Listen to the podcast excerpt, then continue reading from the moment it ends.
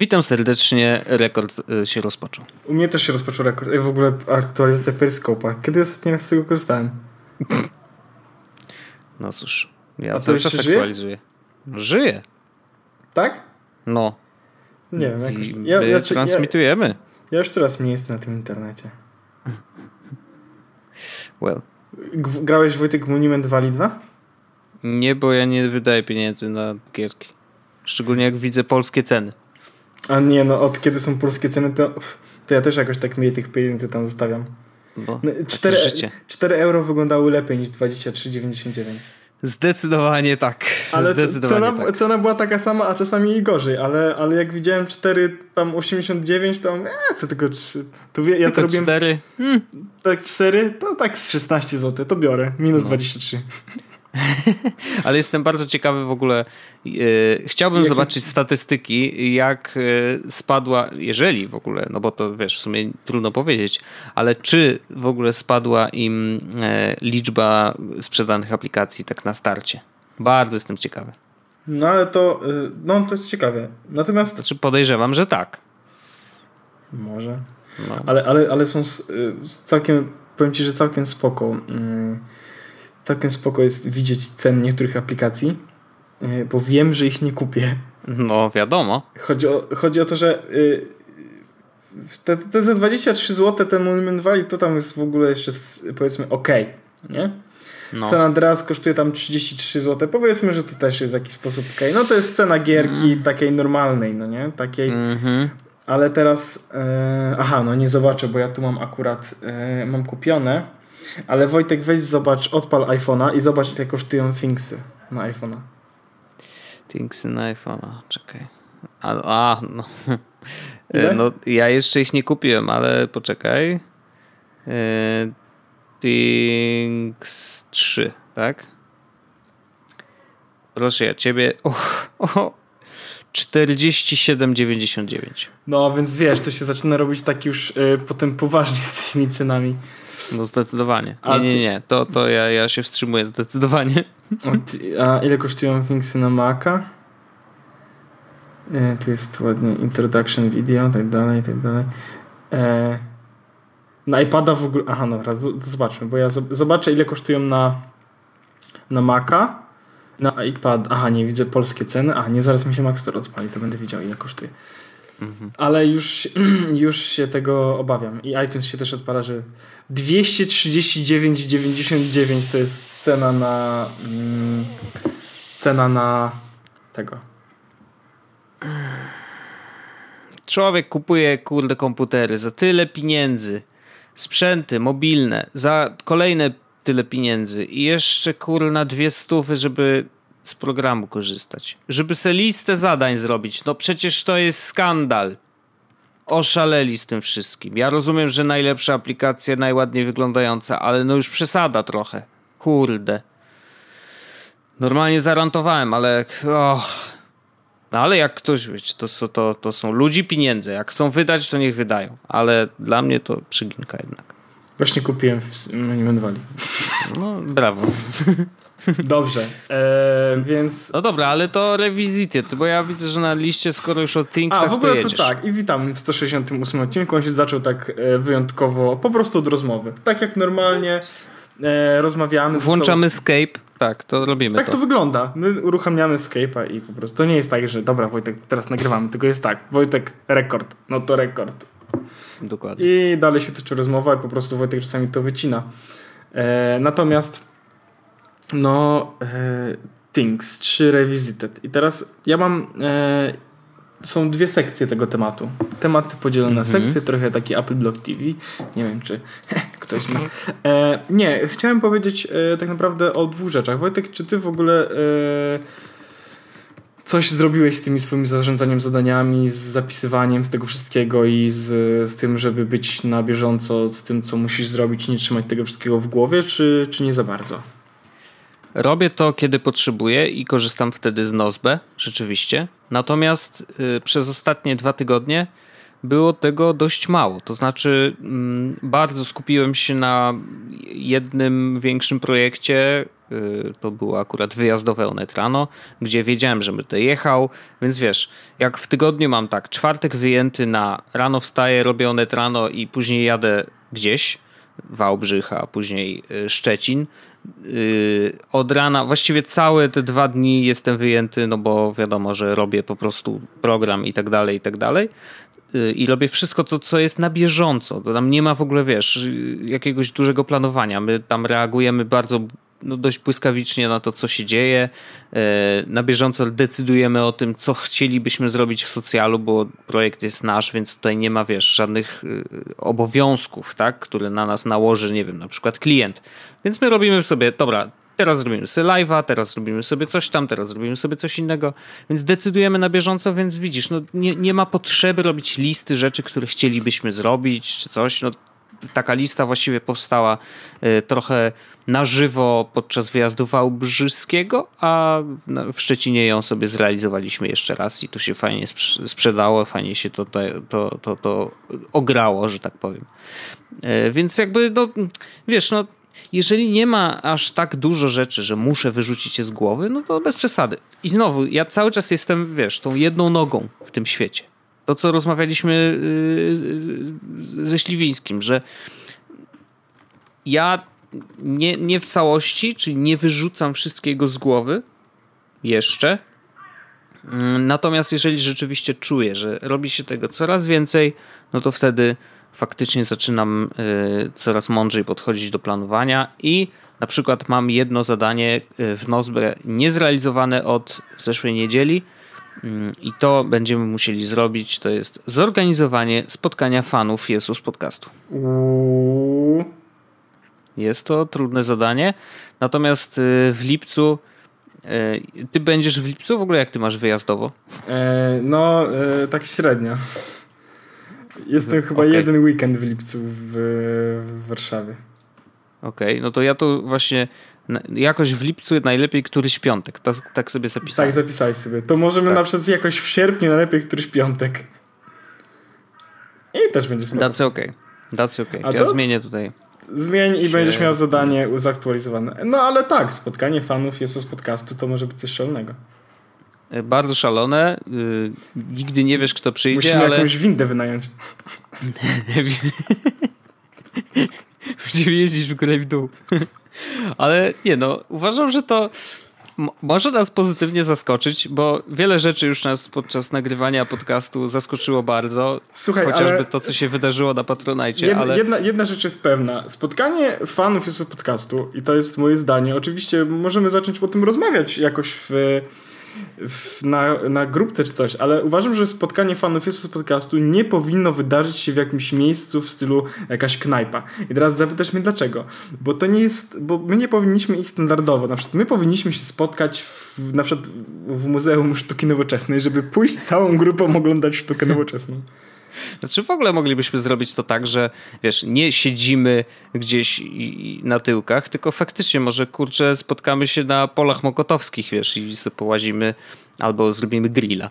No, to jest why not? To jest po prostu taka moja, powiedzmy, jak to się mówi, taki mój wymysł, ale no nie wiem, po prostu, znaczy fajny pomysł. Uważam, że to jest fajny pomysł zdecydowanie, szalony, owszem, ale też fajny, więc, ale to tak, to w każdym razie. No ale dobra, Wojtek, więc Nozbe mimo wszystko jest, ale jakoś nie jest korzystane z niego tak mocno. No bardzo ostrożnie, jakby... Żeby się, ja rozumiem, żeby się nie... Prezes Śliwiński zajrzał na serwery, no to ja za bardzo tam nie obciążam ich. Więc nie będzie bite. Za to, że dużo tam Za przeginkę nie, chociaż mam wrażenie, że akurat jeżeli chodzi o, wiesz, CEO Nozbe, to on bije za to, że mało używasz. A, no dobra, to fakt. No. Czyli będzie bite. No. Będzie bite. Ja chciałem powiedzieć tak naprawdę o czymś takim, że ja z tych Thingsów sobie korzystam tak naprawdę już co drugi czy trzeci tydzień jakoś. I jest jeszcze lepiej niż było w poprzedniej wersji. To jak już mówiłem, ten user experience, to, że te fajne gadżety z tym przyciskiem do dodawania zadań, ale przez to, że można robić te sekcje, można te zadania jakoś tak sensownie dzielić i że to dzielenie jest faktycznie widoczne, na zasadzie widzę, do czego jest konkretne zadanie, jaki ma tag, do jakiej grupy, czy do jakiego terenu należy, powiedzmy, to powiem Ci, że mi się liczba tych zadań bardzo zwiększyła. Większość jest na sondy albo na po prostu kiedyś, ale mam coraz więcej rzeczy, którymi chcę zrobić. I jak na przykład mam tematy do podcastu, ja wcześniej zapisywałem sobie w notatce. Teraz i też wysłałem Ci to na przykład, to jak widzisz, mam po prostu projekt podcastowy z tematami i tak dalej. Jeśli chodzi o pracę, mam też to ładnie poukładane. Mam zakupy spożywcze i zakupy różne jako dwie różne listy i na przykład jak wejdę sobie w zakupy różne, to mam posegregowane sklepami, w których to mogę dostać. No bo wiem, że mogę na przykład mleko migdałowe kupić w Rossmanie i mogę też kupić krem z filtrem w Rossmanie. Mhm. Więc po prostu mogę to wszystko w jedno miejsce wrzucić i wiem, że jak pójdę na przykład do Rossmana, to wiem, że mam listę, którą mogę w Rossmanie odpalić i wszystko z tego kupić. Więc ja w ogóle zacząłem korzystać jeszcze intensywniej. Zacząłem mocniej korzystać z tego jako listy rzeczy do przeczytania, ale nie takie listy rzeczy do przeczytania jak Instapaper, gdzie wrzucam coś i znika i potem raz na pół roku wchodzę, przeczytuję 4 rzeczy, potem wrzucam całą resztę.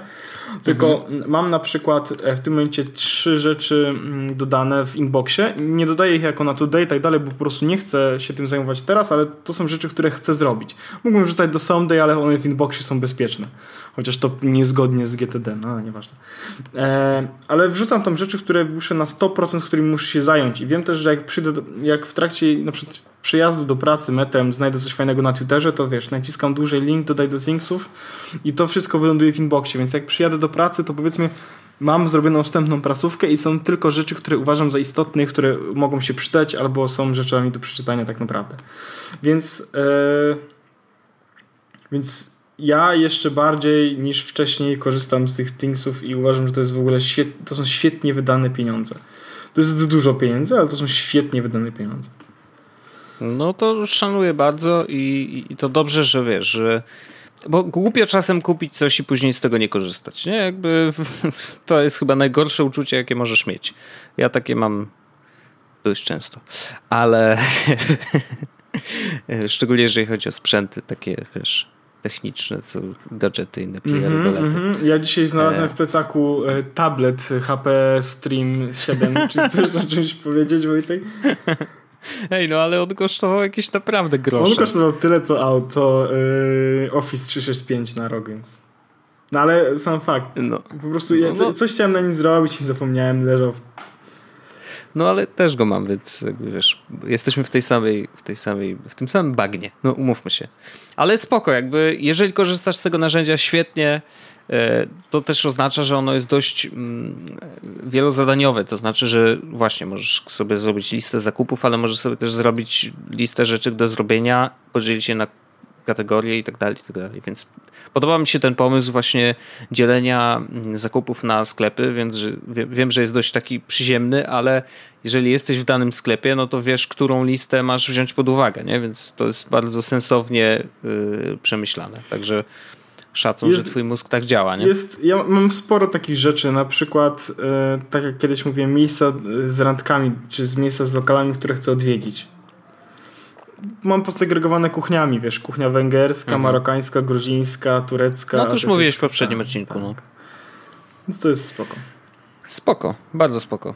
I też liczba rzeczy, które... Myślę, że jestem bardziej produktywny i liczba rzeczy, które robię, albo przynajmniej, które wydaje mi się, że robię, jest zdecydowanie większa. I teraz przykład jest taki, że na przykład w marcu zrobiłem zadań... Aha, nie mogę policzyć? Czy mogę policzyć?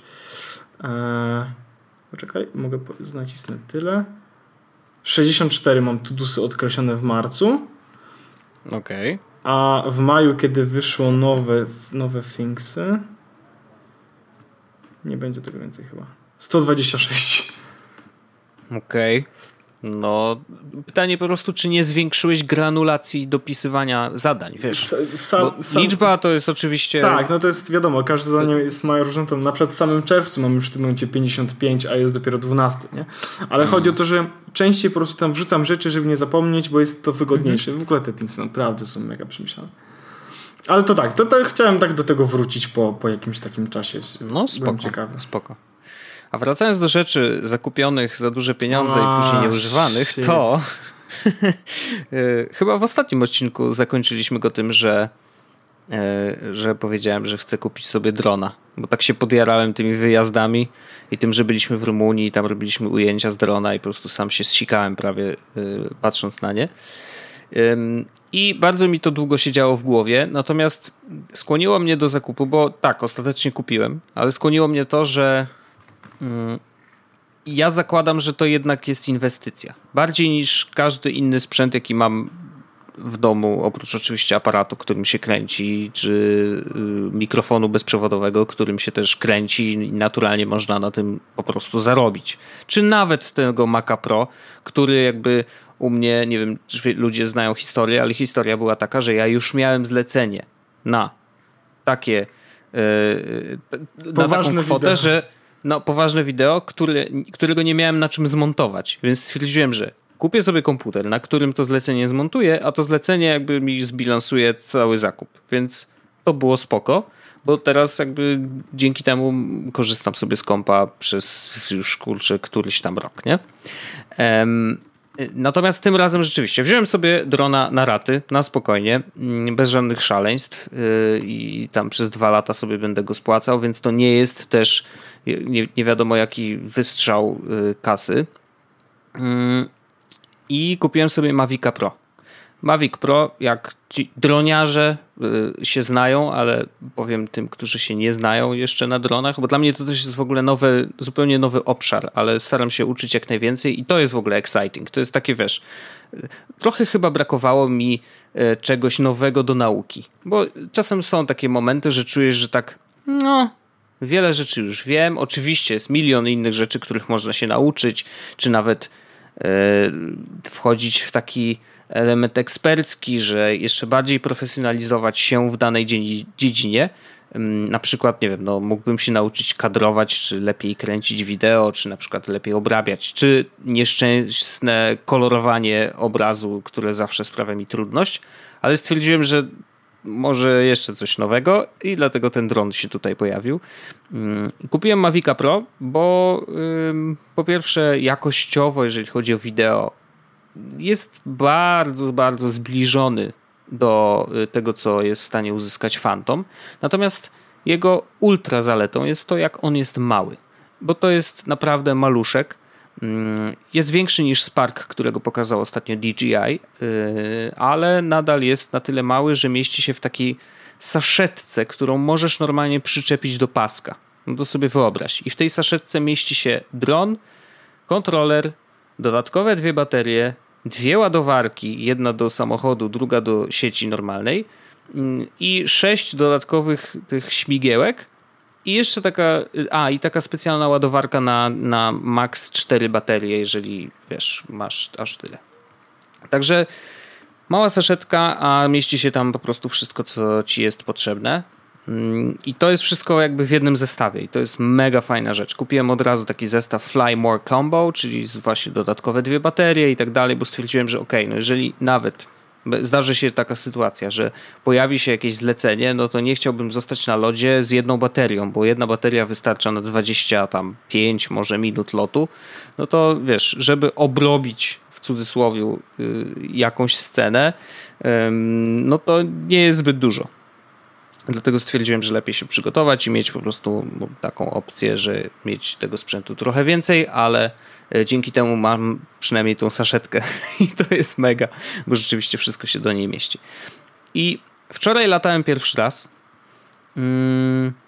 i oczywiście nie mam jeszcze licencji, którą będę chciał na pewno zrobić, bo żeby latać komercyjnie, to trzeba mieć papiery, więc tego papiery na pewno będę chciał zrobić jakoś lipiec, sierpień prawdopodobnie, ale fajne jest to, że jak kupujesz drona, to masz od razu 15% zniżki na sam kurs, więc to jest spoko.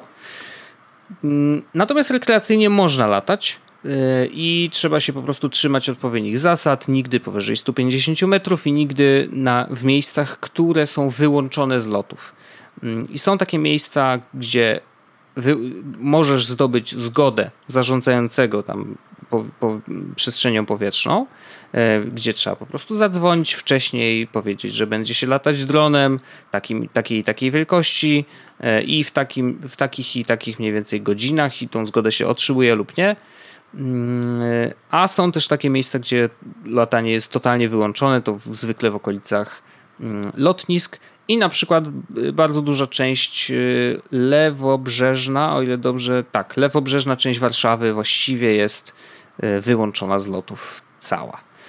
Jedyne co, to można gdzieś tam latać nad Wisłą.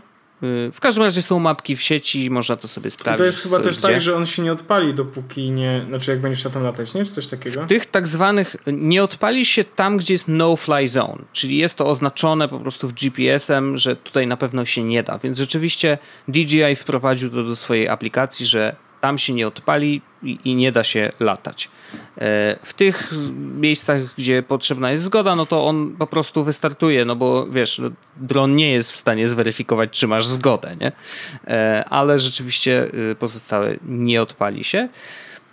No i ja latałem sobie tutaj w okolicy, bo okazuje się, że ona jest... Legalnie? Bez problemu. Legalnie, wszystko jest okej.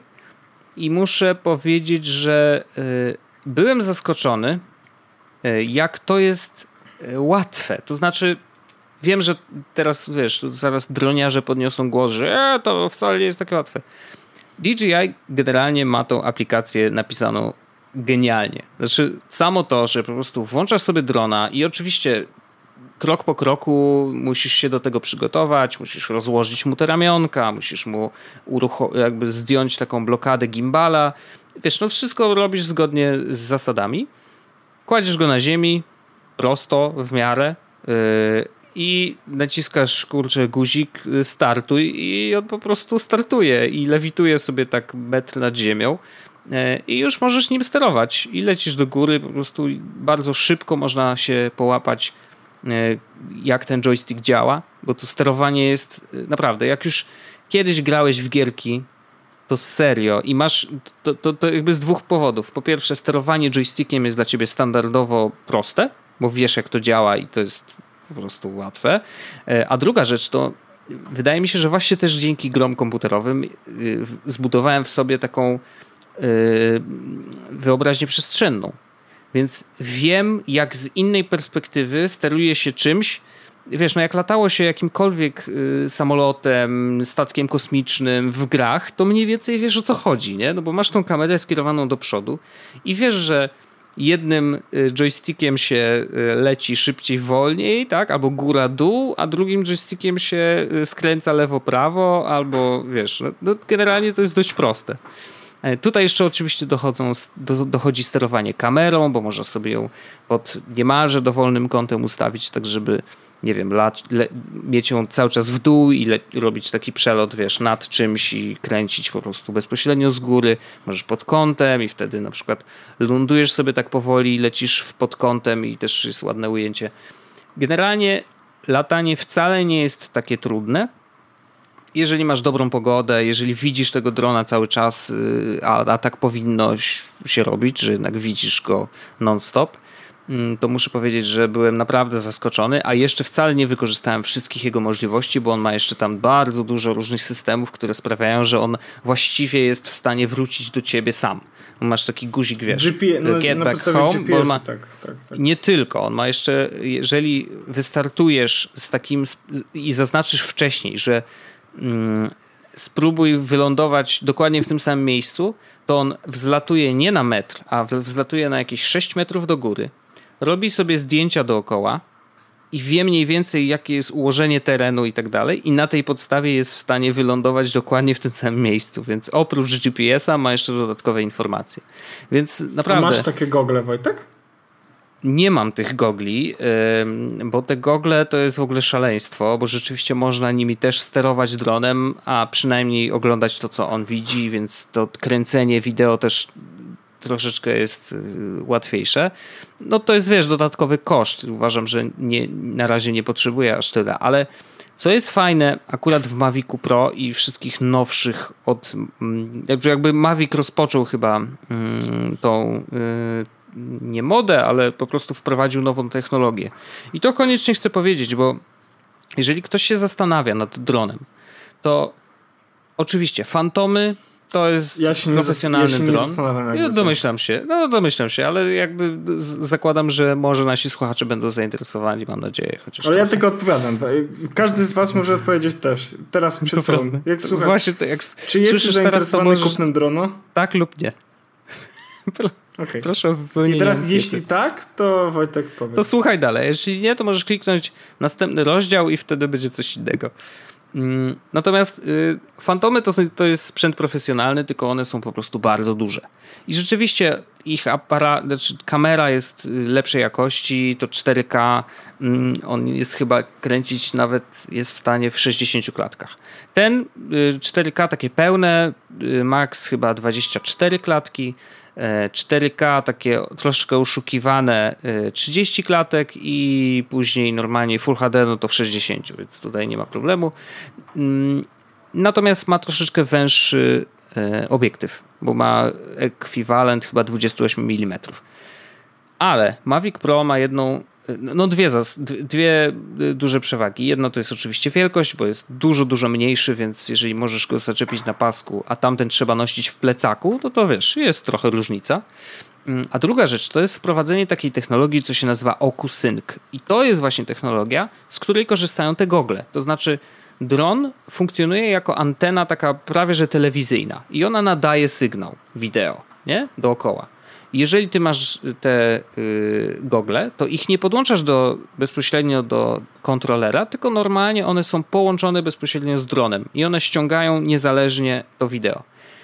I jeszcze tego DJI nie zrobił, ale podejrzewam, że to jest otwarcie na zupełnie nowe rzeczy, bo możesz spokojnie przechwycić ten sygnał wideo zupełnie innym urządzeniem.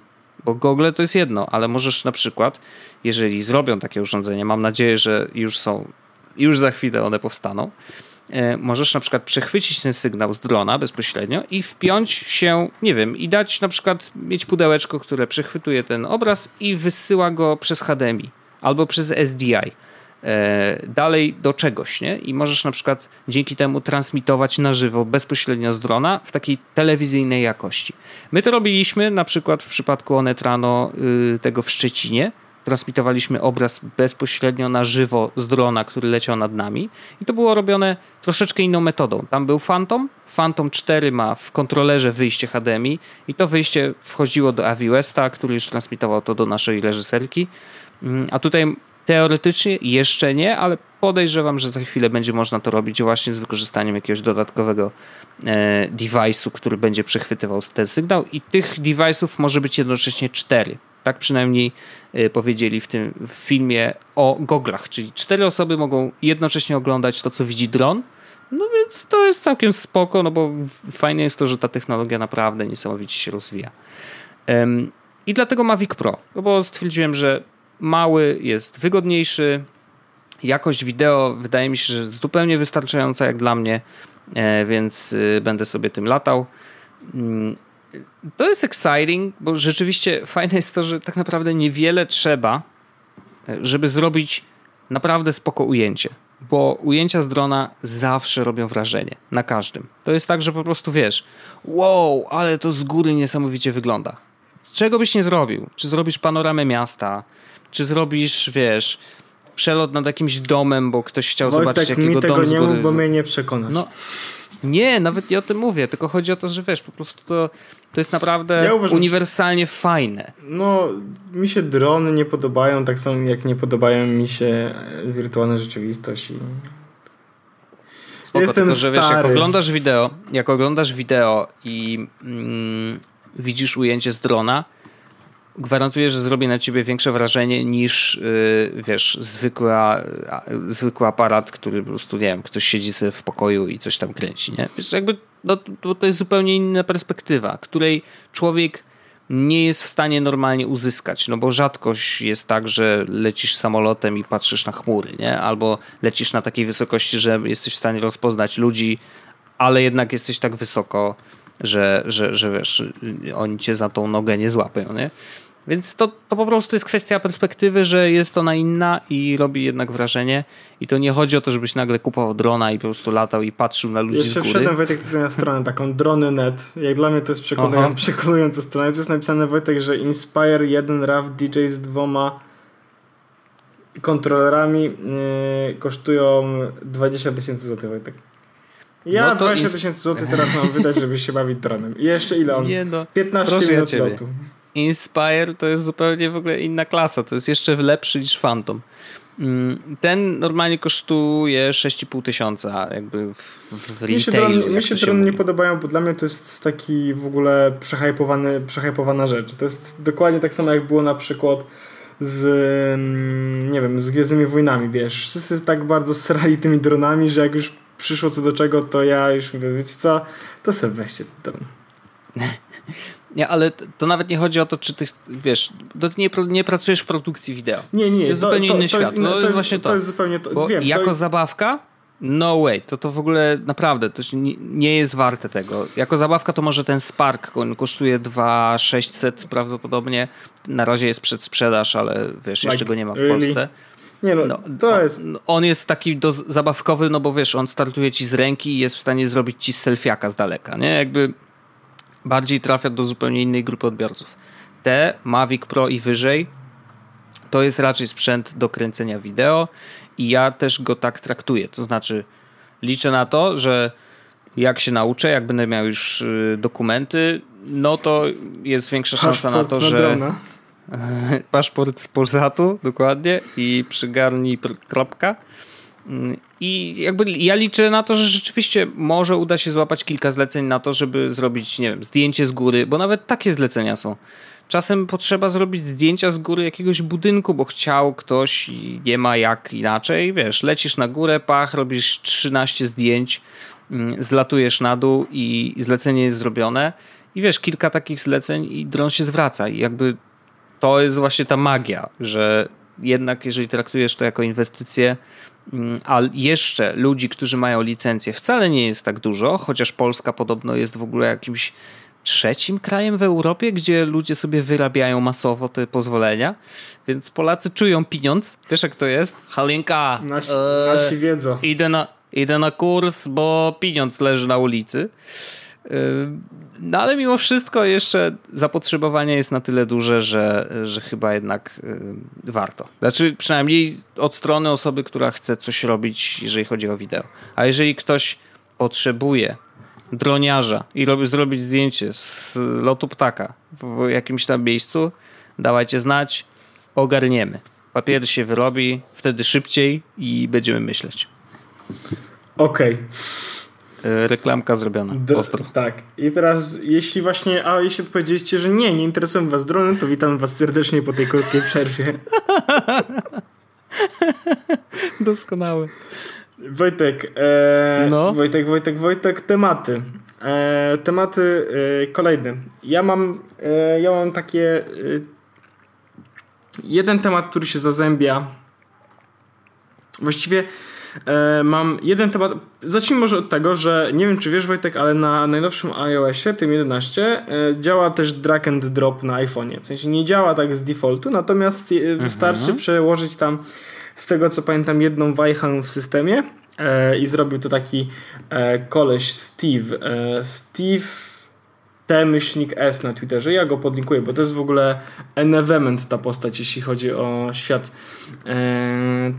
iOS-owy. To jest koleś, który hakuje... Daj mnie też linka, bo ja chcę w takim razie obserwować. To jest koleś, który hakuje wszystko, co się tylko da i wie wszystko, co się tylko da i tylko można coś zmienić albo zahakować, żeby sprawdzić, czy działa. To on naprawdę, na pewno to zrobi. I teraz jak wejdziecie do tego na profil, to gdzieś tam dalej widać będzie... Przepraszam, widać będzie, już szukam, jest wideo, na którym widać 30-sekundowe, może właściwie podlinkuję, żeby nie trzeba było go szukać, 30-sekundowe wideo, w którym on używa drag and dropa na iPhone'ie.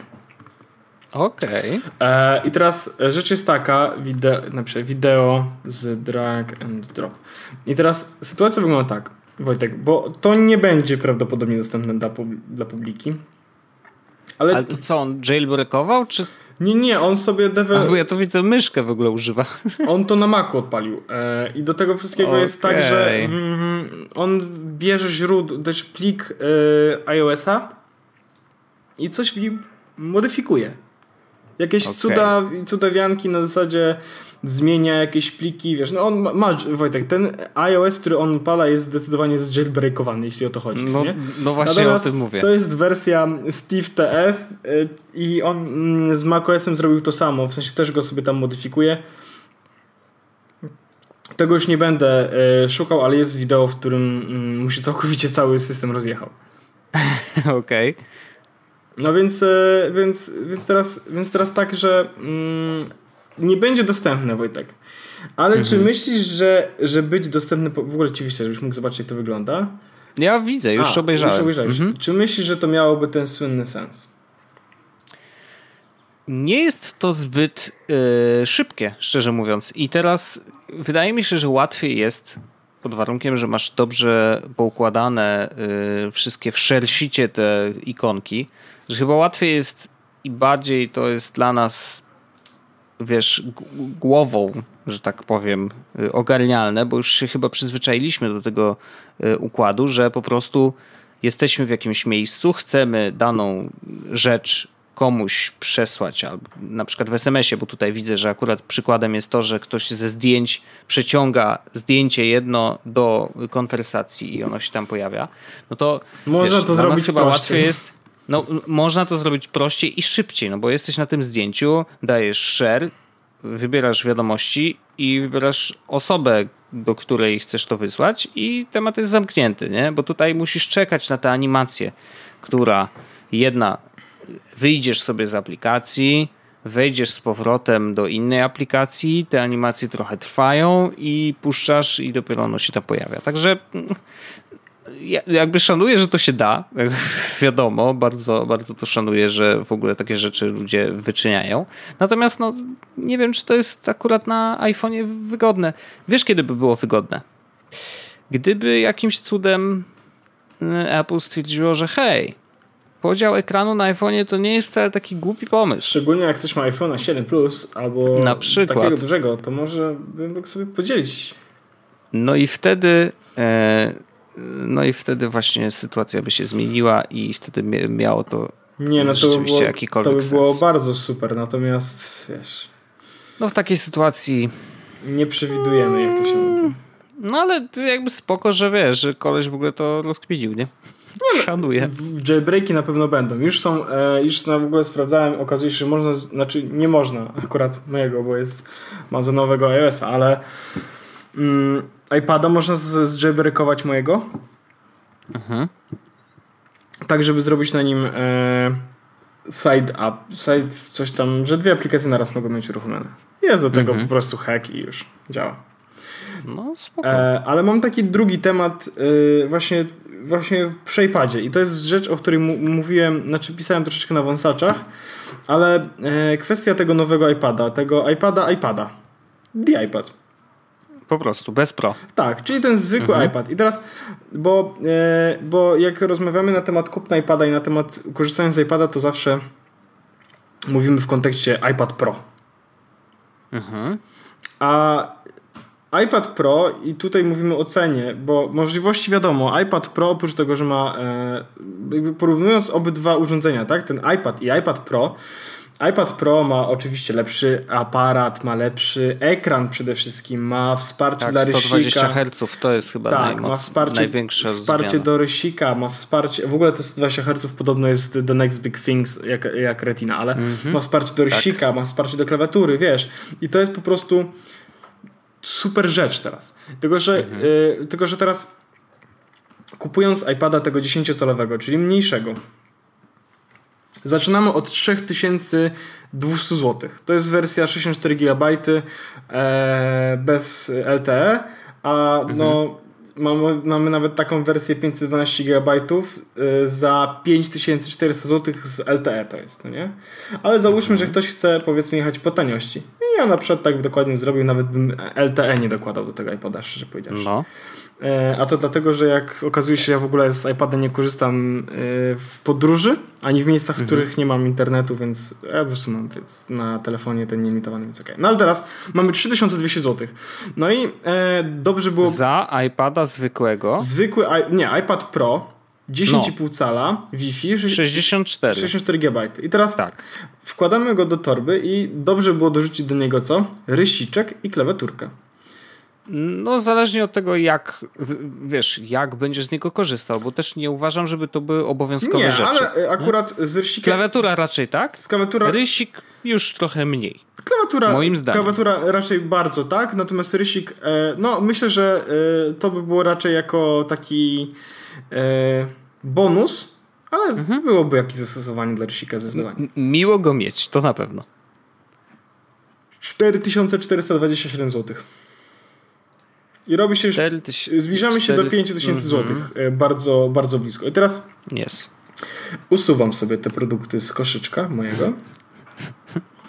I teraz załóżmy, że chciałbym mieć też 64-gigabajtowego iPada. Tego tylko, że zwykłego, nie Pro. Do tego, żeby... I teraz co jest ważne. Do tego, żeby tam poklikać maile, zobaczyć przeglądarkę, mieć dwie aplikacje obok siebie, coś tam popracować na zasadzie Keynote czy coś. I popisać, nie? Na przykład na czacie albo coś. I bierzemy sobie iPada zwykłego. Nie Pro. No. Oczywiście gwiezdna szarość. I teraz zaczyna się, mamy dwie wersje, 32 GB i 128 GB. Weźmy 128, bo akurat 64 GB jest jeszcze ok, ale 32 GB to już bardzo mało. Szczególnie, że iPad, no można na nim bardzo fajnie oglądać filmy i tak dalej, więc 128. No i to jest 2299 zł Wi-Fi. Połowa tej ceny. Okej. No i... No tak. To teraz, ja to rozumiem. I teraz ja wiem, co zyskuję kupując Pro. Ale jeśli... No ktoś mi powie, no ale jeśli ktoś nie ma wymagań Pro, to nie musi kupować Pro. No właśnie, ale chodzi o to, że ten iPad zwykły też pozwala na robienie rzeczy Pro. Nawet, znaczy, no nie możesz klawiaturę podłączyć całkowicie inną, to jest, nie ma problemu, nie obsługuje rysika, to jest największy minus tak naprawdę, jeśli chodzi o hardware. Ale jeżeli nie będziesz z tego rysika tak czy inaczej korzystał, bo na przykład kurde nie rysujesz, bo ja na przykład, wiesz, ja miałem, pamiętasz, na testach miałem iPada Pro 12 z rysikiem. I miałem też z rysikiem. I były momenty, w których zapominałem, że ten rysik w ogóle jest i po prostu pracowałem bez niego, paluchami. I też się dało, bo ja nie rysuję. Wiesz, jakby to nie jest dla mnie twórcze zadanie. Ja pracuję normalnie. Ja rysuję trochę, ale nie aż tak szczególnie dużo. Myślę, że jakbym miał rysik, to bym rysował więcej, no ale jak nie mam rysika, to... Ale chodzi o to, że mówimy teraz, dochodzimy do tego, że można tego iPada mieć i on też pozwala na te wszystkie fajowe rzeczy, typu aplikacje dwie na ekranie, na to, żeby 10 godzin korzystać z baterii. Ma oczywiście Touch ID, ma oczywiście aparat, wiesz, A9. Generalnie nie zapominajmy o tym, że wydaje mi się, że tak naprawdę większą zmianą dla całego tego świata tabletów jest iOS 11 niż to, że się pojawił iPad Pro 10,5 cala akurat. Tak, zdecydowanie. A w ogóle swoją drogą teraz właśnie sobie pomyślałem, żebym porysował na iPadzie. Szczególnie na tym 120 Hz. Znaczy 120 Hz, widziałem takiego gifa na Twitterze, ktoś pokazywał, że czym będzie 120 Hz dla twórców, bo okazuje się, że to nie jest tylko błyskawiczne scrollowanie i wiesz, i ono wtedy jest jakieś takie, wiesz, nie widzisz w ogóle opóźnień, a normalnie widzisz, chociaż ja nie widzę, ale podejrzewam, że bym zauważył to w momencie, kiedy bym widział jedno urządzenie obok drugiego. Natomiast było pokazane, jak szybko reaguje rysik. Tak, widziałem to. GIF, który jakby mniej więcej podobny ruch ktoś robił rysikiem i okazywało się, że rzeczywiście ten ekran 120 Hz i tam jest coś takiego, co się nazywa Real Motion? Promotion. Takiego, tak. Promotion, tak? Tak. Że promocja, tak? No to w każdym razie ten promotion rzeczywiście robi różnicę. No to dla osób, które będą pracować tym rysikiem i będą rysować, będą pisać, będą cokolwiek tym rysikiem chcą robić, będą to robić, to iPad Pro ok. Ale tak, no to niekoniecznie. Tylko że pytanie też, jeżeli chcesz być iPad only, nie? Znaczy nie, to bo nie jest w ogóle... Ja wiem, to jest... ale bo jeszcze chcę zaznaczyć jedną rzecz. Po co kupować dzisiaj iPada zwykłego jako ekstra urządzenie? To jest moje główne pytanie. I teraz ja na nie odpowiem, Wojtek. Bardzo no chętnie... to bardzo jestem ciekawy. Bo założenie było takie, żebym mógł chodzić bez komputera. Ja i tak chodzę już bez komputera, ale chodzi o to, żeby chodzić bez komputera, ale móc zapracować albo zrobić coś szybko, co jest poważniejszą rzeczą niż do zrobienia na telefonie, lub żeby móc sobie odpocząć i pobawić się i pograć w gry albo cokolwiek, co ja robię na telefonie czasami, a na iPadzie mógłbym to robić częściej. I teraz tak jak...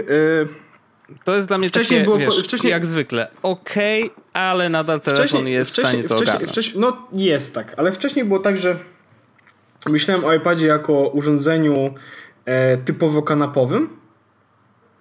Mhm. I ja na przykład na kanapie, my z iPada korzystamy, żeby przepisy sprawdzać w internecie albo kino kupić, bilet do kina. Więc i patrzę teraz na iPada jako... Znowu to samo, ale możesz to spokojnie zrobić na telefonie. No tak, ale chodzi o to, że wygodnie położyć sobie na podstawce, znaczy na tym stędzie iPada i gotujesz i sobie po prostu on tam jest. Ale chodzi o to, że i myślałem o iPadzie w ten sposób, a teraz powiem Ci szczerze, że myślę o iPadzie jako urządzeniu, które jest jako zamiast komputera, ale nie zamiast komputera w ogóle, tylko no wiesz, nie ma... Jeśli coś muszę zrobić, to mogę zrobić to na iPadzie, ale jak będzie trzeba coś poważnego, to wrócę do domu i normalnie zrobię to na komputerze, bo zrobię to w pracy na komputerze. Ale chodzi o to, że to jest zamiast. W dużej mierze zamiast. Gdzieś wyjeżdżamy, nie potrzeba brać komputera. No chociaż doszedłem już do takiego momentu, w którym gdzieś wyjeżdżam i w ogóle niczego nie biorę poza telefonem. No spoko. Znaczy, okej, chociaż na przykład moja droga byłaby inna. Ja bym raczej, jeżeli już miałbym się zastanawiać, to celowałbym w iPad only. Oczywiście wiesz, to jest jeszcze wymaga trochę testów iOS-a 11, żeby jakby w pracy zobaczyć, jak faktycznie się korzysta z niego i tak dalej. Ciekawe, czy mógłbym zainstalować może iOS-a 11 na swoim iPadzie. W sensie, no fizycznie mogę, tak? To jest możliwe, ale zastanawiam się. No, zastanów się, no bo wiesz, to jest tylko iPad, tak? To jest tylko ekstra urządzenie, nie jest bazą do robienia czegokolwiek.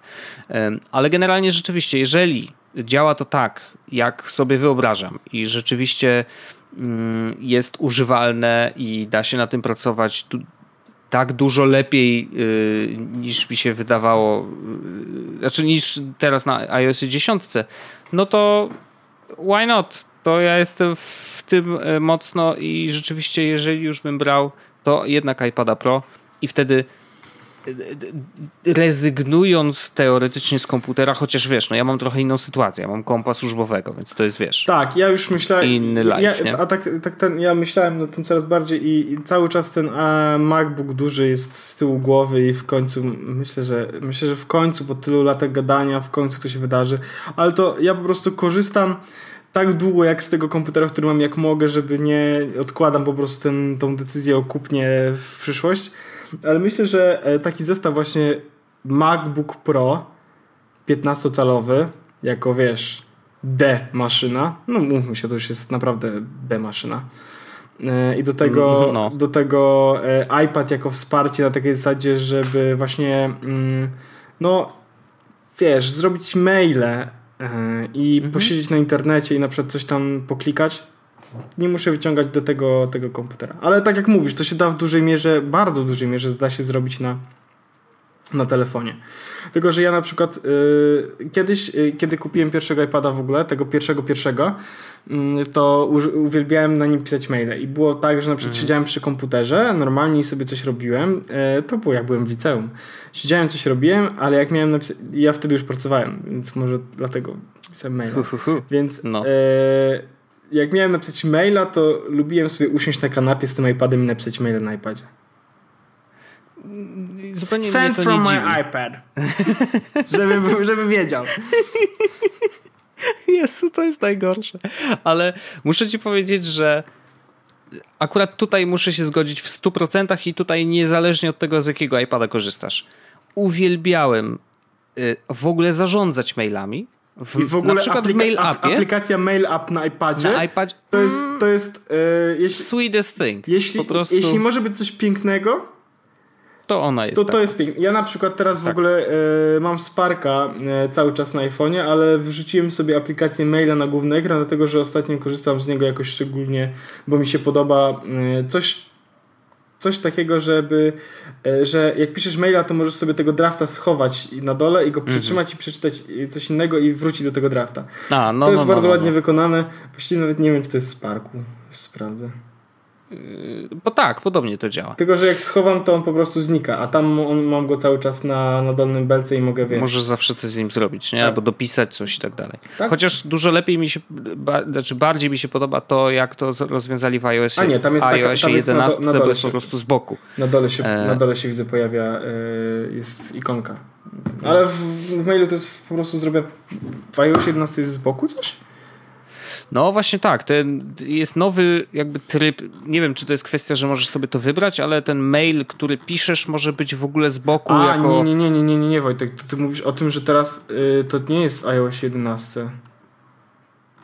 Jest, coś pokazywali to z tym mailem. To było na Macu, Wojtek, że teraz jak masz fullscreenowego maila i robisz nową wiadomość, to ten fullscreenowy, to ten od nowej wiadomości po prostu zasłania ci maila i nie możesz wtedy z niego korzystać praktycznie. A teraz to okno robienia nowego maila będziesz mógł sobie ułożyć obok, więc po jednej stronie na przykład ekran będziesz miał maila swojego normalnego, a po prawej będziesz miał pisanie nowego, więc tak to zrobili, ale chyba się tam nic zmieniło w mailu No nie wiem, jakoś mi się może coś źle zrozumiałem, albo coś, ale wydaje mi się, że coś tam było, jakoś inaczej zrobione i mi się to podobało. Nieważne, znowu się zagrzebujemy. Ja mam jeszcze jeden krótki temat, bo wiem, że masz jeszcze jeden temat, o którym też chciałem powiedzieć, bo też jestem zainteresowany, ale jeden krótki temat, Wojtek. No. Na temat przeglądarek internetowych. I to bardzo krótkie będzie. Jest tak, że Safari się pojawiło nowe i w ogóle Safari na Macach i na iPhone'ach i na iPadach działa dobrze i wszyscy o tym dobrze wiemy. I tak jest bardzo duża grupa osób, które korzystają z Chrome, jakby wiadomo, można i ja też to robię i dzisiaj zdecydowałem, a właściwie ostatnio zdecydowałem, tylko dzisiaj dopiero miałem czas, żeby usiąść do tego komputera, że trzeba to zmienić, trzeba wrócić do Safari. Ktoś zapytał mnie dlaczego i ja teraz powiem z jednego konkretnego powodu, bo monopolizm przeglądarkowy to jest zła rzecz. I nie chodzi tutaj o prywatność, nie chodzi tutaj o bezpieczeństwo w żadnym po prostu tego stopniu. Znaczy wiadomo, ktoś może powiedzieć, ale Chrome to Google i tak dalej, ale chodzi o to, że kiedy jedna przeglądarka jest górą, to jest strasznie słaba sytuacja, bo wtedy nie ma czegoś takiego jak standardy, tylko jest jedna przeglądarka. I było tak wcześniej, kiedy Internet Explorer po prostu był królem, tak? I nawet 6.0 trzeba było wspierać przez przeglądarki i te strony wyglądały tylko dobrze na jednej przeglądarce, a na całej reszcie wysypywały się. I teraz z Chrome'em, który zjada cały rynek przeglądarkowy, mamy dokładnie tak samo. I jest jakaś gazeta na przykład, która stwierdziła, że od jakiegoś tam momentu będzie robiła tylko aplikacje na Chroma tak naprawdę. Wszystko będzie działać tylko w Chromie i będą tylko Chroma wspierać. I to jest złe i nie powinniśmy do tego dążyć i powinniśmy robić tak, żeby tak nie było, dlatego jeśli ktoś może, to niech nie korzysta z Chroma, tylko sobie... Jest, wiesz, bardzo dużo przeglądarek, nie? Jest Firefox, o którym wielokrotnie mówiliśmy, który też jest super. Opera, które nadal szaleje i w ogóle Opera Neon to jest jakiś kosmos. Jest Vivaldi, który jest przeglądarką dla ciebie i to jest chyba, nawet nie wiem, czy to nie jest ich claim. Aż sprawdzę. Vivaldi browser. Już przez chwilę tak mi mózg odpłynął i tak on jest dla mnie? Ale dlaczego? Nie, to jest przeglądarka dla naszych przyjaciół. Taki mają claim. Fast and flexible. No to jest przeglądarka, którą możesz sobie samemu mocno dostosować do tego, jak z niej korzystasz. Jest Bravery, ta bezpieczna przeglądarka, jest Safari, jest Edge na Windowsie, który działa naprawdę dobrze, w ogóle to jest szokersem, ale naprawdę, jeśli ktoś ma Windowsa, to ja polecam sprawdzić Edge'a, bo Edge jest niesłaby. Edge jest takim ekwiwalentem tak naprawdę Safari na Windowsie i naprawdę, ale to naprawdę jest spoko, więc chodzi o to, że korzystając z innych przeglądarek pokazujemy, że to nie jest tak, że tylko Chrome jest górą i że tylko na Chrome można robić aplikacje, ale że sieć jest otwarta i to jest ważne, żeby tak... Szczególnie, to jest ważne. Szczególnie, że kurde, no Safari na Macu dobrze działa od zawsze. No tak, oczywiście, że tak. No, każda inna przeglądarka, wiesz, jakby no, nie zawsze dawała wszystkie możliwości, no bo nie wykorzystuje przecież tych zaawansowanych webkitów czy tych kurde silników, do których ma dostęp tylko Safari, no bo tak Apple powiedziało, nie? No jakby to jest naturalne, ale i tak udało im się to całkiem nieźle obejść, bo mają własne silniki, które robią to bardzo, bardzo dobrze. No zresztą przecież ty korzystałeś z Chroma bardzo, bardzo długo, na milionie zakładek otwartych i byłeś zadowolony, więc to nie jest tak, że nie ma alternatywy, ale no... Ja nie czuję potrzeby po prostu korzystania z innej przeglądarki, bo mi Safari w zupełności wystarcza, jest świetne. Ja nigdy nie przeginałem, jeżeli chodzi o liczbę zakładek, bo ja korzystam max, wiesz, 5-6 zakładek i ja zamykam je. Jak nie korzystam, to zamykam i mam taki... Nie wiem, może tracę na to czas, ale po prostu wiesz, mam taką fazę, że dobra, to już przeczytałem, albo to już mnie nie interesuje, zamykam i co jakiś czas tak robię, no i po prostu wiesz, no, zostaję z tymi trzema i mi to w zupełności wystarcza, także Safari jest super do tego, nie ma żadnego problemu, więc, ale to fajne jest to, że i tak jest dużo tych przeglądarek i fajne jest to, że można sobie korzystać z której tylko się chce. Problem nadal polega na tym, że rzeczywiście różne strony, różne web, appy i tak dalej, no jednak różnie działają na różnych przeglądarkach. Męczące dla mnie szczególnie, wiesz, no zdarzało mi się tak, że nie wiem, live'y na fejsie, jak wchodzisz w podgląd live'ów i podgląd sygnału, który nadajesz z encodera, no to tak, na służbowym kompie widzę ten podgląd na Chromie, więc Chrome rzeczywiście się nadaje do puszczania live'ów. Na Safari nie widzę. Na Safari raz mogę oglądać live'y, a raz nie mogę i jest jakiś błąd wyświetlania. Nie wiem dlaczego. Może dlatego, że na niektórych kompach mam zainstalowanego flasha, na innych nie mam zainstalowanego flasha, ale czasem to się odwraca ta sytuacja, więc ja już totalnie nie rozumiem, dlaczego tak się dzieje. Na przykład na Macu Pro live'y mogę podglądać tylko w Firefoxie, który z kolei mega obciąża procesor. Oczywiście ja tego nie zauważam, ale no samo to, że wiatrak zaczyna głośniej trochę chodzić, no to znaczy, że coś jest nie tak. Nie? Oho, jak wiatrak działa, to no, już jest... Nie, no to wiesz, no to jest ewidentnie znaczy, że hello, coś tu jest nie tak. On jest totalnie, wiesz, nieprzygotowany do tego typu obsługi wideo, jaką ja mu serwuję. Więc no, bardzo to jest różne i niestety właściwie ja, biorąc pod uwagę to dość specyficzne wykorzystanie z przeglądarki, nie mogę korzystać z jednej. Tak po prostu i zrezygnować z innych. Muszę mieć zainstalowane kilka. To jest zdrowe jak najbardziej, chociaż wtedy trochę więcej właścicieli przeglądarek czy tam tych ma o mnie wiedzę i o tym co i gdzie robię, ale no trudno, taka praca. No z tego się nie wykaraskam niestety. Ja rekomenduję Safari, rekomenduję Firefoxa i rekomenduję Edge'a. To jest moja rekomendacja. No Vivaldi też jest spoko w ogóle podobno. Spoko. Ale jakoś nigdy nie mogłem się, wiesz, do tego, żeby skorzystać z tego. No nie wiem, to już... Znaczy, to jest szalone. Można, oczywiście, jak najbardziej i pewnie są jacyś szaleni, wiesz, fani Vivaldi. I też, że to jest najlepsza przeglądarka i w ogóle, ale jeżeli tam jesteście, słuchacie nas dzisiaj, to dajcie znać na wąsaczach. Chcielibyśmy was poznać i przybić wam wirtualne, a na spotkaniu fanów prawdziwe piątki. Ej, naprawdę chcemy zrobić spotkanie? Oczywiście. Nie, no ja nie żartuję. Zrobimy to spotkanie fanów. Ten temat pojawił się na Discordzie. Później przeszedł do mojej głowy, teraz jest w podcaście, czyli wiesz, jak coś jest w podcaście, to się wydarzy, więc to jest prawda i to po prostu wiesz, już teraz się nie ma jak wymsknąć. Także będzie spotkanie fanów. I w Warszawie? W Warszawie celujemy w sierpień, w takim razie będzie to jeden z piątków sierpnia. Dokładną datę ustalimy sobie jeszcze wspólnie z Orzeszkiem i damy znać no jakoś w najbliższych odcinkach podcastu, ale na pewno na grupie jest wąsacze i może na fanpage'a też wrzucimy, bo tam też jest trochę chyba więcej osób niż w grupie, więc jak najbardziej 2 razy tyle, co jest. Poinformujemy, damy znać i zapraszamy was wszystkich, którzy chcą się z nami spotkać i pogadać o pierdołach i nie wiem. No Jezu Wojtek, ja się będę bał tyle ludzi.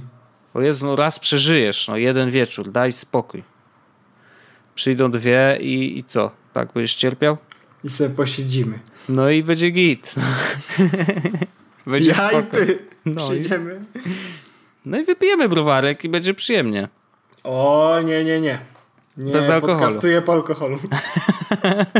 Już to było.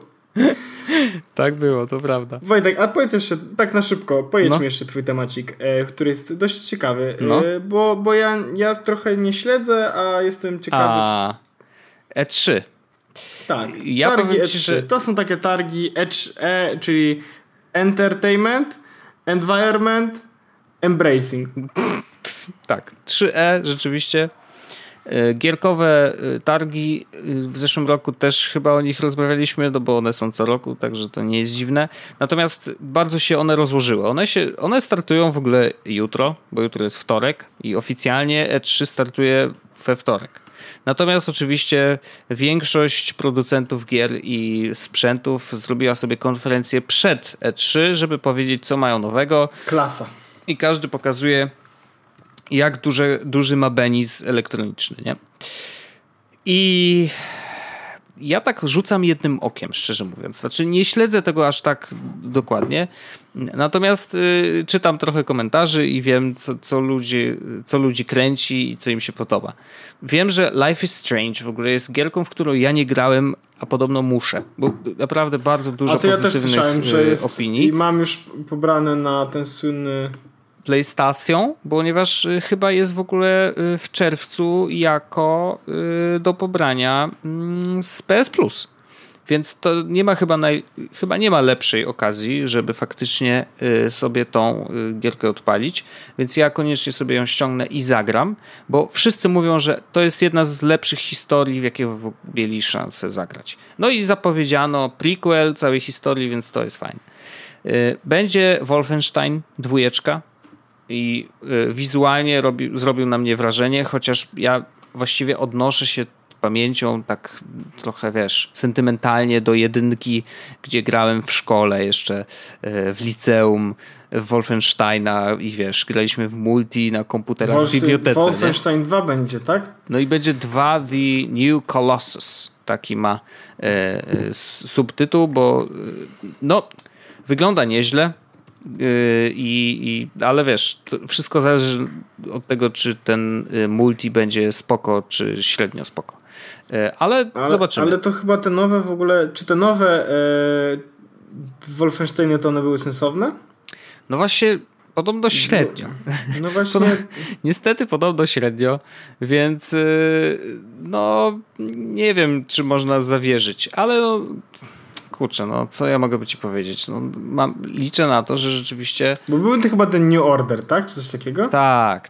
I podobno to było tragiczne. No ludzie mówili, że tak średniawo, więc no może 2 będzie spoko, no tak liczę na to, że może, a nuż. Life is Strange Season Pass jest normalnie na PS4 dostępny, także... Za friko. Także polecam bardzo serdecznie, ponieważ jest to warte zakupienia. Wszyscy tak mówią i ten. Ale jest jedna gierka, która mnie troszeczkę kręci. I muszę powiedzieć, że jestem podjarany. To jest Battlefront. Nowy, 2, który będzie miał single player, bo 1 nie miała w ogóle. 1 była... Naprawdę ja się bawiłem dobrze w tą grę. Naprawdę ona robiła super wrażenie, no bo wreszcie była gra osadzona w świecie Star Warsów, która nie była syfem. I może, wiesz, nie była sprzed 50 000 lat, bo ja pamiętam Return of the Jedi, po prostu, wiesz, jakieś stare gierki, gdzie machało się mieczem świetnym i one były super, bo tam, wiesz, można było i mocy używać, tam prądem razić ludzi, odrzucać ich i tak dalej. I to był taki z trzeciej osoby, pamiętam, rzut kamery, ale grało się genialnie. To rzeczywiście też było bardzo dużo wrażeń i wypieków na twarzy miałem, jak w to graliśmy, ale Battlefront rzeczywiście był naprawdę spoko strzelanką. Misje były mega fajnie rozpisane. Można było grać tam na chyba 40 osób jednocześnie, więc naprawdę miałeś takie poczucie, że wojna się dzieje i ten. Natomiast był nudny ze względu na to, że było mało map tak naprawdę w tej podstawce, w którą ja grałem. Jak chyba nawet już nie pamiętam, ale grałem trochę, więc pamiętam, że było dość mało map i przez to dość szybko się nudził, bo wiesz, jak któryś raz grasz to samo i niewiele się dzieje i jeszcze ja akurat nie miałem okazji zebrać jakiejś drużyny, z którą można by grać, a jeżeli gra jest tylko, wiesz, multi, no to wiesz, jesteś trochę skazany na to, że dobiera ci randomowo ludzi, no to jest też słabo. Ale nowy będzie miał singla i nowy wygląda jeszcze lepiej i nowy chyba jeszcze jest bardziej exciting, więc mam nadzieję, że będzie szansa pograć i na niego akurat bardziej czekam niż na inne tytuły. Ale Xbox pokazał nową konsolę, jest mocniejsza niż PlayStation Pro, ale gierki pokazali, ale szczerze mówiąc nie widziałem tej konferencji, ale czytając komentarze pod postem Zbyszka, naszego Xboxa, mistrza Barona, to ludzie generalnie nie zgadzają się z nim, łagodnie mówiąc, że to była super, wiesz, super konferencja i że super rzeczy pokazali. Ale Zbyszkowi się podobało, jakby Microsoft pokazał dupę. To jest prawda. To jest prawda. A nam by się podobało, jakby Sony pokazało dupę, więc jakby wiesz, wszystko jest w porządku. Jakby tak, Microsoft pokazał dupę, też by było zabawnie właściwie, więc mi to też właściwie spoko, dokładnie. Natomiast rzeczywiście podobno nie było zbyt dużo ekskluzywów, było kilka takich, chyba jeden tytuł czy dwa, które zrobiły na ludzi wrażenie. Jest Anthem, coś takiego, ale to nawet nie wiem, czy przypadkiem nie będzie też na PS4, więc... Ale nie chcę wchodzić, bo nie oglądałem, więc nie za bardzo dużo wiem o tym, co pokazał Xbox. Zresztą nie jestem specjalnie zainteresowany, no bo nie mam Xboxa i nie będę miał na 100%. Przynajmniej w najbliższych x latach. No ja tak zacząłem się zastanawiać przez chwilę, ale to dlatego, że po prostu... Bardzo lubisz Zbyszka, ja rozumiem. Tak. Nie, tak naprawdę myślałem po prostu, no dobra, super konsola, ale... Prędzej Switcha, na którego nie wypuścili Pokémonów. W ogóle słyszałeś, ale jest... Skyrima wypuścili. Znaczy wypuszczą, ziomuś. Wyobrażasz to sobie? Byś grał w Skyrima na Switchu? Kurde, to jest jazda. Ale to taka ciekawostka na boku. Bo rzeczywiście ten handheld... ten handheld, rzeczywiście Switch tak powolutku, ale zaczyna jednak... Żart. No nie jest żart, ja nie żartuję. Powolutku zaczyna wyrastać na pierwszą konsolę przenośną, która ma szansę w ogóle jednak ten rynek troszeczkę zawojować. I śmialiśmy się z tych kontrolerków odczepianych i różnych innych rzeczy, ale okazuje się, że line-up gier, które się na nią pokazują, nie jest zły. I robi się coraz fajniejszy, wiesz, pojawiła się Zelda. Nie ma, to, że nie ma Pokemonów, to nie jest ma w ogóle żenada absolutnie. I Nintendo tam coś powiedziało, że oni ich nie wypuszczą przez jakiś najbliższy czas, więc to jest trochę żena i uważam, że no nie powinni tak robić, ale... No to jest tak, że na Nintendo Switch będzie Pokken Tournament. A, okej. To spoko. Natomiast no jeszcze nie było konferencji Sony, więc... Nie wiemy, jak bardzo będzie super. I w ogóle wiesz, co pokazali? Pokazali, że Quake będzie w VR-ze i Fallout 4 też będzie w VR-ze. Więc to też jest chyba pierwszy raz, kiedy słyszymy o tytułach, no powiedzmy, zbliżonych do AAA, które jednak mają VR. Nie wiem, czy to będą tak samo długie historie jak zwykła gra. Nie sądzę, bo w VR-ze nie da się grać, 8 godzin cały czas. Chociaż pewnie takie świry też się znają i nie ma problemu, będą grać. Natomiast jakby wiesz, założenie jest takie, że jednak te sesje graniowe są trochę krótsze i pewnie będzie ich trochę mniej, żeby przejść całą grę. Natomiast Quake to robi wrażenie i Fallout 4 też myślę, że robi wrażenie jako tytuł VR-owy, no ale nie spieszno mi na razie do kupowania VR-u, więc nie powiedziałbym, że sam osobiście jestem zainteresowany, ale uważam, że wiesz, no jest to coś, co można powiedzieć, że jest wow, jeżeli chodzi o ten segment w ogóle rynku. No i zobaczymy, co tam Sony pokaże. Raczej nie pokażą nowej konsoli, ale myślę, że możemy się spodziewać kilku fajnych tytułów, więc jutro zobaczę, bo w nocy chciałbym obejrzeć, ale no niestety o 5:00 trzeba wstać. Ale o tej godzinie to się śpi, a to są... Dokładnie, no o 3:00 nad ranem to nie mają szczęścia niestety do godziny, więc no... Będą świetli, którzy będą to oglądać i przeczytam sobie. W USA. To jest to USA, ale na przykład Bethesda miała... Ubisoft chyba miał dzisiaj rano i jak jechałem do pracy, to sobie obejrzałem. Więc jakby to wiesz, no, rozjazd godzinowy jest taki, że po prostu tam przez cały dzień coś się dzieje i jak trafisz, to trafisz, jak nie, to nie, więc trudno. Zresztą Xbox też miał dość późno. No, chyba równo o 12:00 w nocy Zbysiu siedział do rana do godziny 5:00 czy tam którejś i tweetował, wiesz jak jest. No przynajmniej wiedziałem, co jest super, czyli wszystko.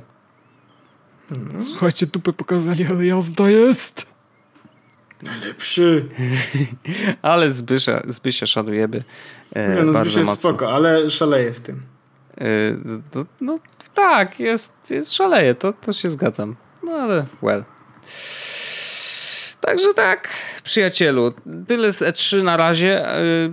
Nie wiem, czekamy na ogłoszenia tego, co Sony i tego, co w ogóle się pojawi na targach, bo właściwie, no mówię, zaczynają się jutro, więc wiesz, no, dużo się jeszcze może wydarzyć. Myślę, że w następnym odcinku będziemy mogli to sobie szybko podsumować jakimś, wiesz, nie wiem, strzałami, które nam się wyjątkowo spodobały i będzie załatwione. Yep. Doskonale. Ale bardzo długo dobrze nam się wyszło. Panie kolego. Wiesz jak jest. Typowy podcast, nie? Dobrze, no to w takiej opcji, Wojtek, ja dziękuję Ci za ten 168. 168, niesamowite. Dziękuję Ci również, Pawle Orzechu, i widzimy się i słyszymy się w 169. Czyli już za tydzień. No tak, nie da się ukryć. Nie da się ukryć. Idę grać w Wojtek. Ale to będzie tam 69, więc trzeba będzie coś przygotować. A w ogóle to ja będę grał w Monument Valley, więc jak chcecie, to Wam wrzucę linka. Ok, wrzuć. Trzymaj się, Orzeszku. Dziękujemy Wam, słuchaczom naszym kochanym, że z nami wytrzymujecie tyle lat i tyle odcinków i zapraszamy na kolejny odcinek, żeby wytrzymać jeszcze jeden i jeszcze jeden i jeszcze jeden. Jeszcze jeden i jeszcze raz. 100 lat, niech żyje. Jesłos, niech żyje nam. Możecie odśpiewać na spotkaniu. Szykujemy się wszyscy już. Trzeba przygotowywać pieśni i tak dalej. Trzymaj się, Orzeszku. Lepiej nie będzie. Nie. Jesłos Podcast, czyli gadżety i bzdety.